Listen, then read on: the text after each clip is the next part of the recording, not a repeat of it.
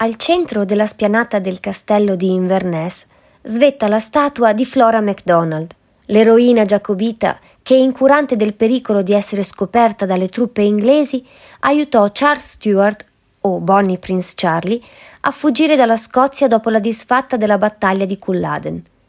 Il monumento è stato eretto agli inizi del Novecento e ritrae la donna assieme al suo cane mentre scrutano l'orizzonte in direzione sud-ovest.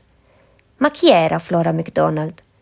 Originaria di un'isola dell'arcipelago delle Ebridi, Flora verrà ricordata per la traversata fino all'isola di Skye su una barca con il giovane pretendente vestito da donna per non farsi riconoscere.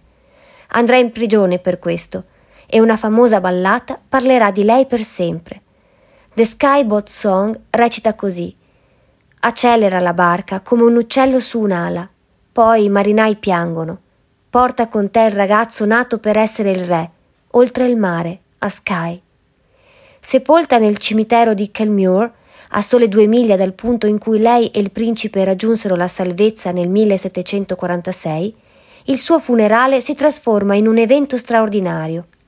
Il corteo che seguiva la sua bara, infatti, era lungo più di due chilometri e si dice che in quel giorno 3.000 persone abbiano bevuto in suo onore più di 300 litri di whisky.